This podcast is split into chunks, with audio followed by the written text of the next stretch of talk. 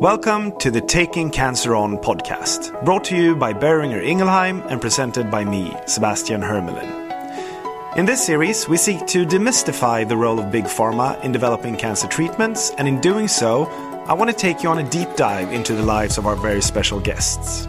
What are their North Stars? Why are they so committed to what they do? And what are their hopes for the future? Join us on this journey, and remember to subscribe to the series and share the podcast with others who are inspired to take cancer on. Welcome to episode 3 of Taking Cancer On. Today we will be talking about pharmaceutical partnerships and the importance of research collaborations in advancing cancer innovation and drug development, and in getting therapies to patients faster. We're fortunate enough to be joined by 2 expert guests for this episode, so allow me to introduce them. Firstly, Dr. Scott DeWire, Head of US Business Development at Boehringer Ingelheim, and Scott is joined by Dr. Andrew Fadden, who's the Head of Corporate Development at Enara Bio. So it's wonderful to meet both of you, and welcome to the podcast. So Andrew, if we start with you, do you mind giving us a short background of who you are? Why you have the position you have at Enara Bio, and last but not least, what is Enara Bio? Sure. So maybe we start with the last question there, Sebastian. So Enara Bio is a UK-based biotech.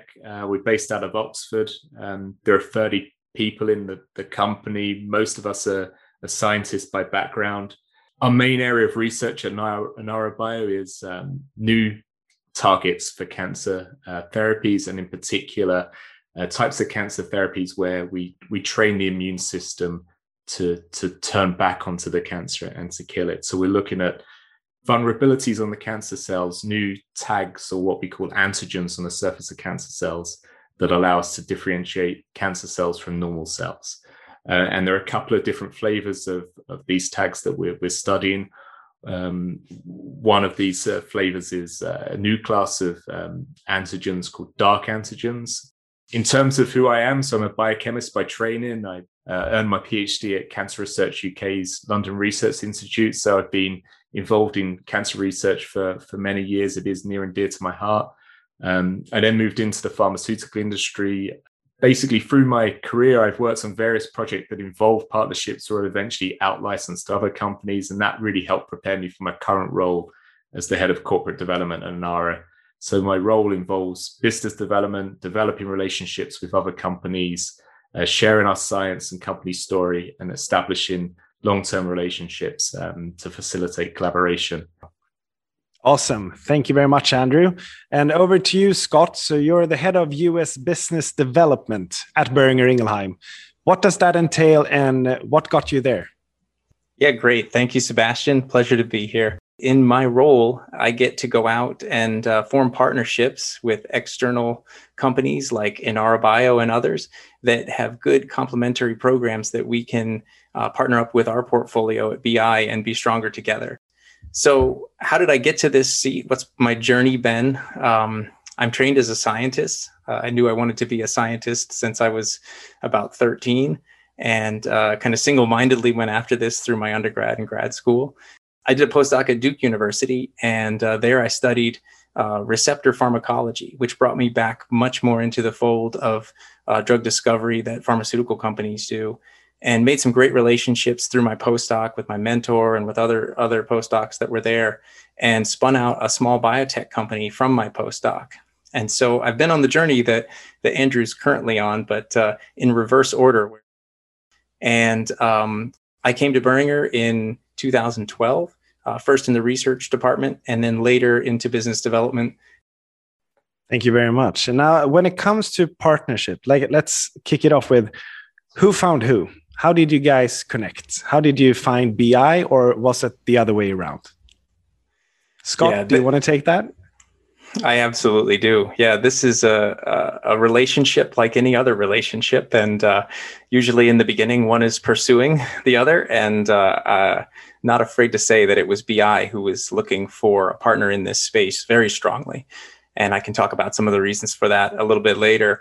But my first exposure to Enara came at something called the JP Morgan Healthcare Conference in 2018.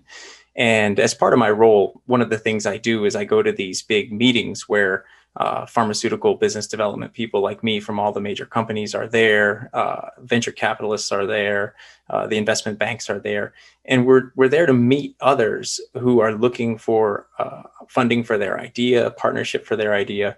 And so I go to this conference every year, and I met with SV Health, which is one of the funding bodies for Enara. And they told me about this concept that they were incubating. The company was still in what we call stealth mode then, meaning that they're not actively seeking partnership, but they're just kind of introducing themselves at that point for several years down the road, maybe a partnership. And I heard about this company, it was called Urvax at the time, now Enara, that was trying to come up with a new way to target cancer cells. And so one of the great things that has been happening in the time that Andrew and I have been scientists in the cancer field, particularly the last 10 years, is an appreciation of cancer as both cells growing out of control and then also a failure of the immune system. And you know, remember that the immune system's point is to detect self versus non-self.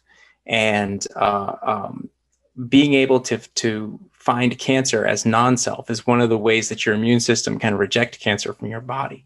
And this is really the science that's at the core of the partnership for Enara and BI, and finding those tags on the cancer cell that allow the immune system to make this distinction is really the key here. And that's what Enara does really well. And these little tags are called neoantigens. And so I heard about this company that was in the neoantigen space at that conference, and they were using endogenous retroviruses. So something that scientists had considered for a long time as just junk DNA as getting reactivated in cancer. And I know the company has spread out to many other types of neoantigens since then, but that was just such a neat idea that I said, I need to follow up on this company in a couple of years.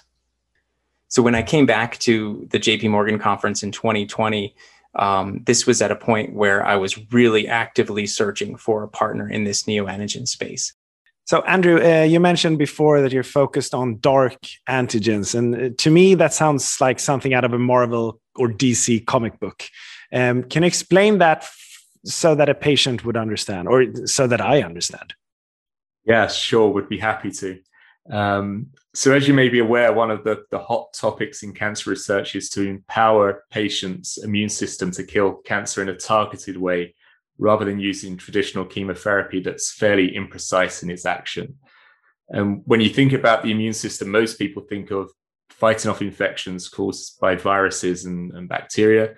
And this happens when our cells are infected by viruses or other pathogens. These cells display markers or tags that the immune system can recognize and as the cell being marked as wrong or foreign in some way.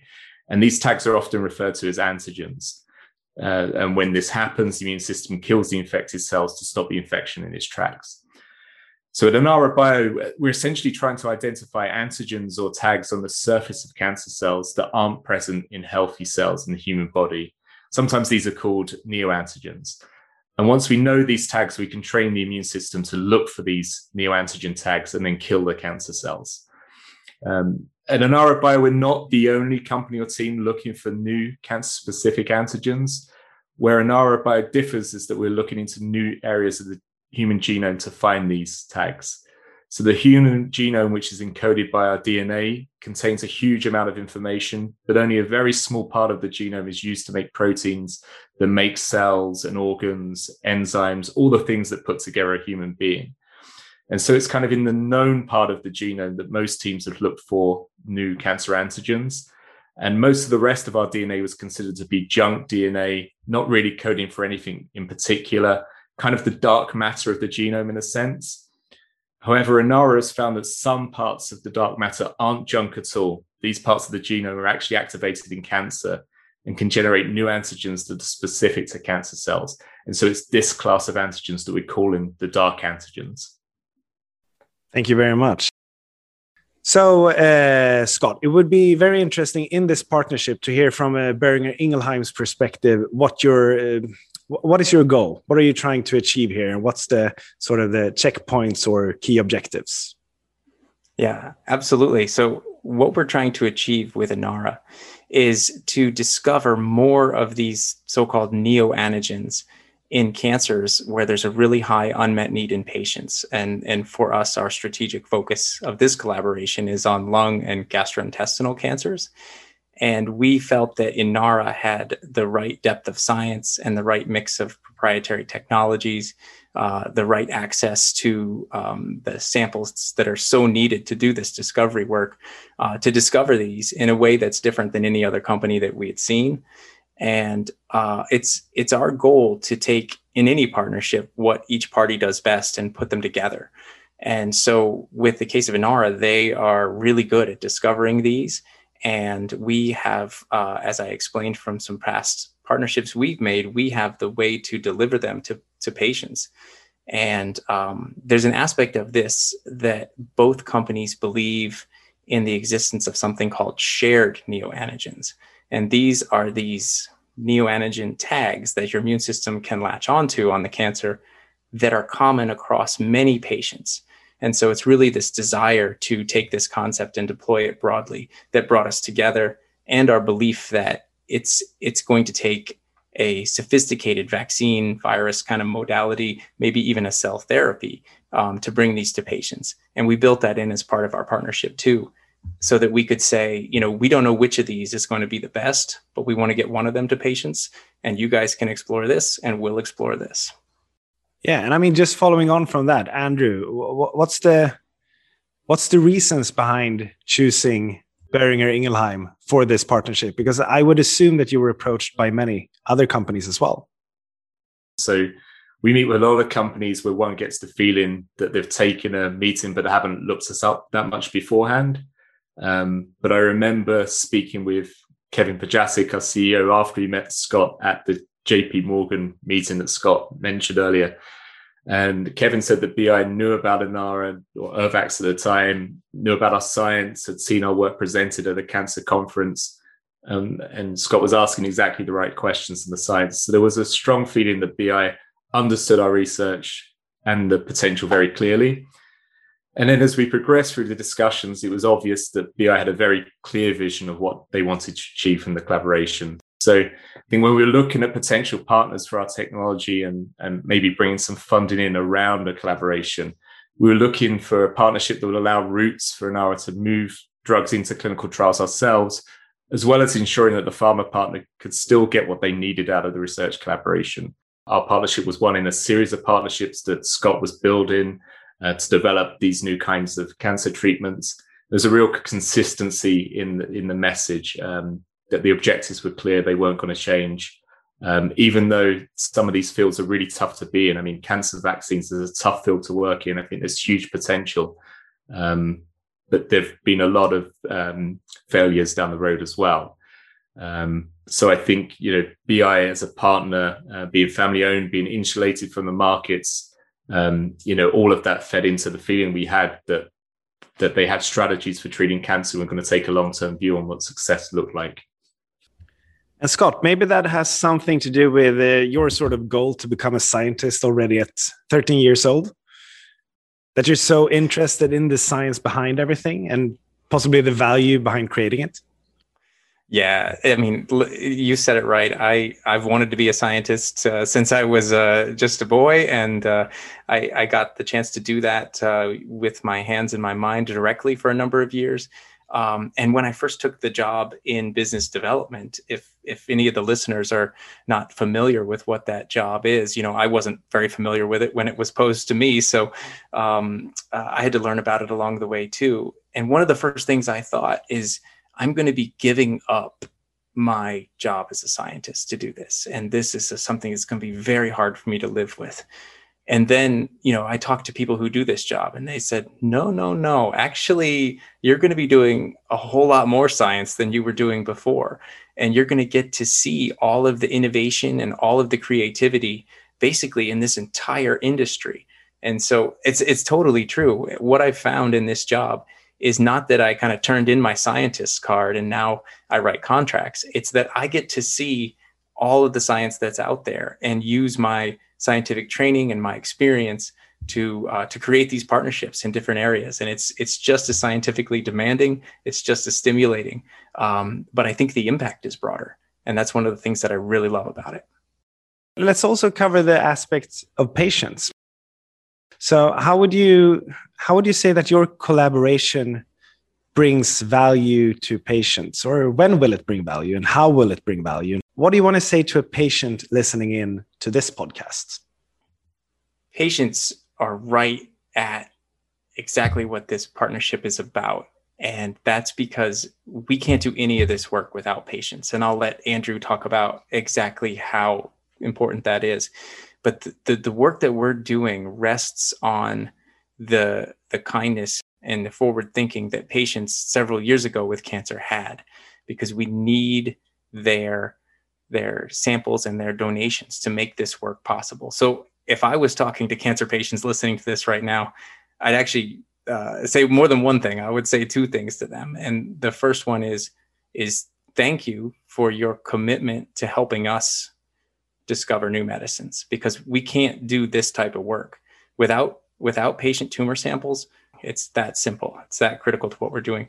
And the second thing I would say is keep going, keep helping us discover, because we can bring new therapies forward from the work we're doing today with samples we're getting today for patients several years from now. So definitely a thank you for your involvement.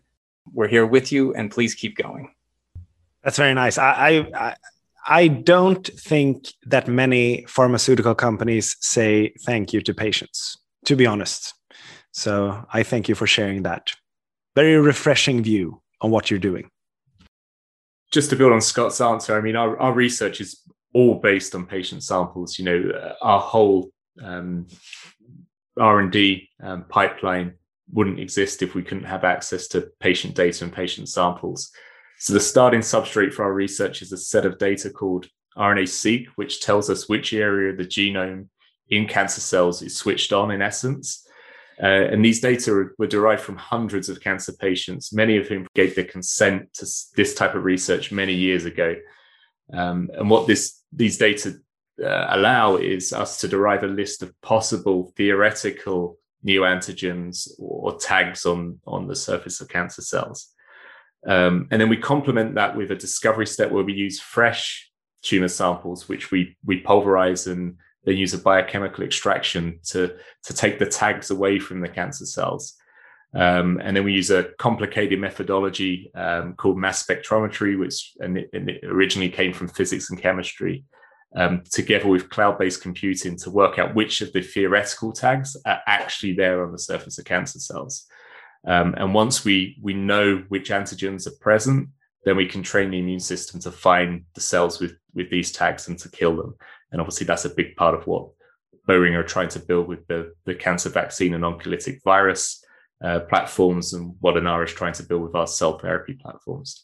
So in essence, patient data and sample makes this all possible, both the kind of the long-term data sets and the fresh tumor samples. And I know certainly our team feel a sense of gratitude as well to the patients who take part in clinical trials, as without studying these patients, without access to the samples, we wouldn't be able to do the discovery process. So there's a strong feeling within our team that the treatments that we hope to develop for future cancer patients are only made possible by the altruistic mindset of past cancer patients. This is a trend I can say, from my seat in my search and evaluation role for oncology, looking at many, many different biotechs, is in years past, maybe when we started our careers in the pharmaceutical industry, there was so much more of an emphasis of research departments on cell lines and model systems we could grow in the laboratory. And we have been led astray by these in many, many situations. And there's a huge emphasis now on bringing the patient into the research process. And the idea that the quality of what we're going to come up with as a therapeutic is going to be so much higher and so much more relevant because of that early involvement. So, Andrew's company doesn't exist without patient samples. There are so many other companies that I could name that I've done partnerships where it all started from some sort of a clinical sample or some sort of a patient sample. That's really interesting. And I guess this is where the importance of clinical trials come in. which reflects back to the conversation we had in episode 2 of this podcast. Of course, as with anything, taking part in a clinical trial means you have to weigh potential benefits and the risks for patients. But from what you've said, I suppose in terms of the benefits, there are two main aspects. Firstly, to hopefully help yourself if you're living with cancer, and secondly, to help the researchers working in drug development. I think that's totally correct, Sebastian. On the one hand, you could be gaining for yourself some sort of a new therapy that has advantages over other things. Maybe it has greater efficacy or better side effect profile. But on the other hand, you're going to be helping out the research process, helping scientists and doctors learn how to make better medicines.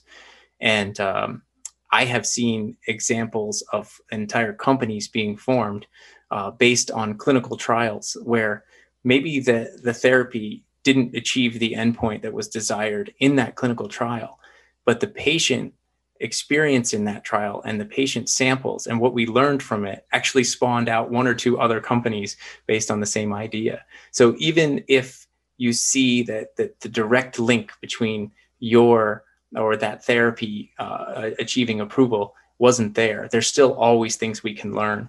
And we're so reliant on patients volunteering for these trials just to do the work that we do. So we've discussed the importance of patients in these partnerships.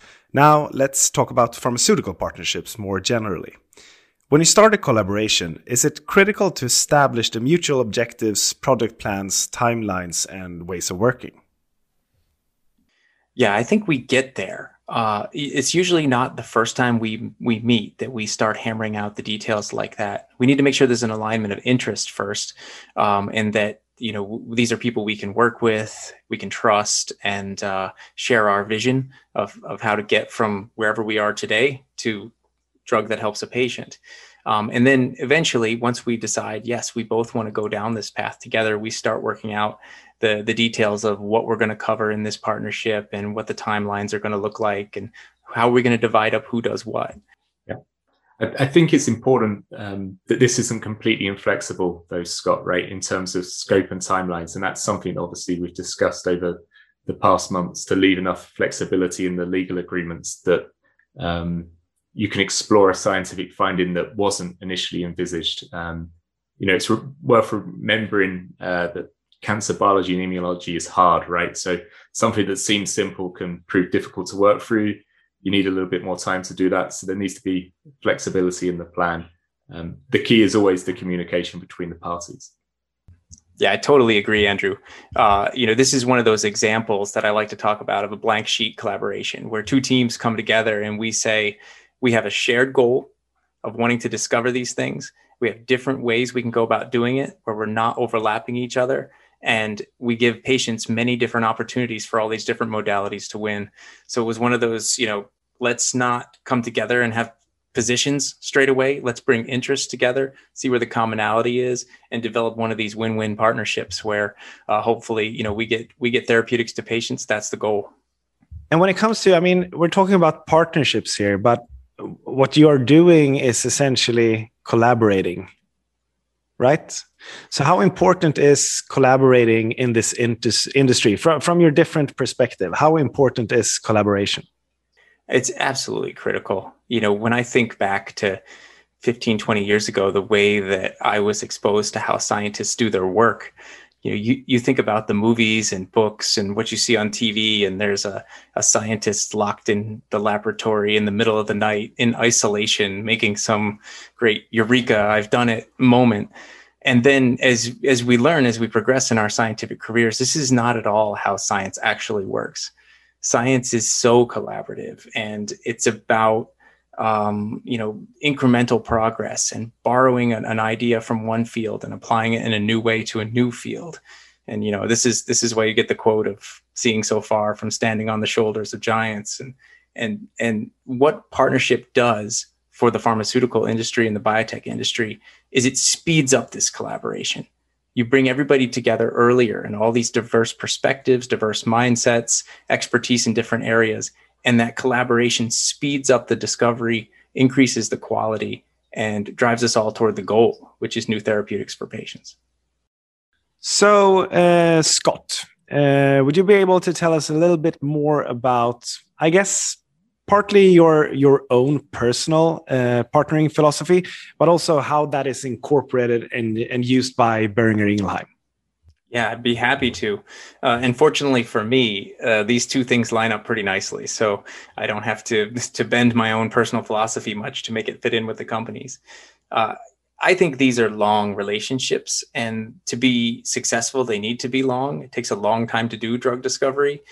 And for me, I need to know from the beginning that this is a partner who I can trust in and I know is credible and can deliver. And so, you know, we sit with companies and we talk to them. We're trying to get a feel for both the science and the people, the technical risk and the execution risk in one, and then trying to relay to them at the same time, because, you know, a partnership is a two-way street. We're trying to relay who BI is, what our value proposition is for them.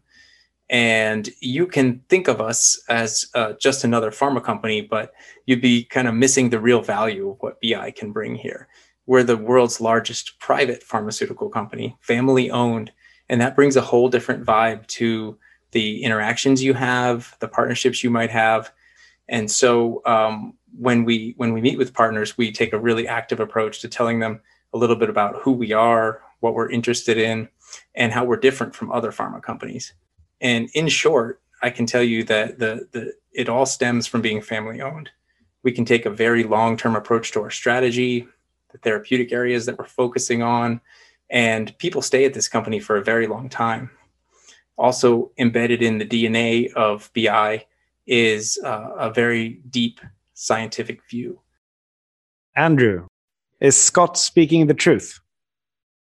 Completely. So I think Scott's right, and we've felt that through all our interactions with BI. We really think there's a great fit in the collaboration here. I think there's been a consistency in their strategic vision for the collaboration and the messaging and communication around that.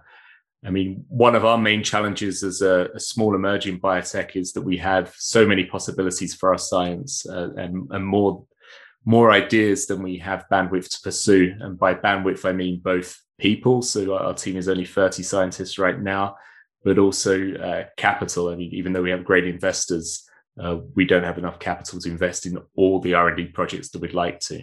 So I think our partnering philosophy is to find companies with strong interest in our science. And obviously a big part of that is working internally to make sure we have a very clear story based around the data we generated thus far, looking for companies with complementary expertise to ours and credible ways to advance our science into new therapeutic products.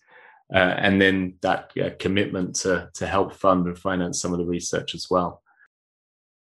So, you've heard from two experts in the field, Dr. Scott DeWire and Dr. Andrew Fadden, both of whom have a scientific background and now work on the corporate business development side of pharmaceutical companies. Scott has given his perspective and philosophies on pharmaceutical partnerships working for a big company, Boehringer Ingelheim, and Andrew has given his perspective and philosophies from a smaller emerging biotech, Enara Bio. We've heard firsthand from them how critical partnerships and research collaborations are in advancing R&D in the cancer field, and importantly, developing new cancer therapies. Many people might think that these sort of partnerships are corporate ventures, but as we've heard from Scott and Andrew, they're in fact patient-centric efforts that are established to allow companies to come together and offer their unique expertise, with a shared end goal of developing new therapies for the people who need them most. My thanks again to our fantastic guests Scott and Andrew. I hope you'll all agree that this has been a very insightful episode. And to keep up to date on new podcast episodes, you can follow @Boehringer on Twitter or @Boehringer Ingelheim on Facebook. Today's guests are on Twitter and LinkedIn, and I'm on Instagram @SebHermelin. We also encourage you to reach out to us with any feedback or questions you might have. And if you'd like to hear more, then please subscribe to the podcast series and share this podcast with anyone else who is taking cancer on.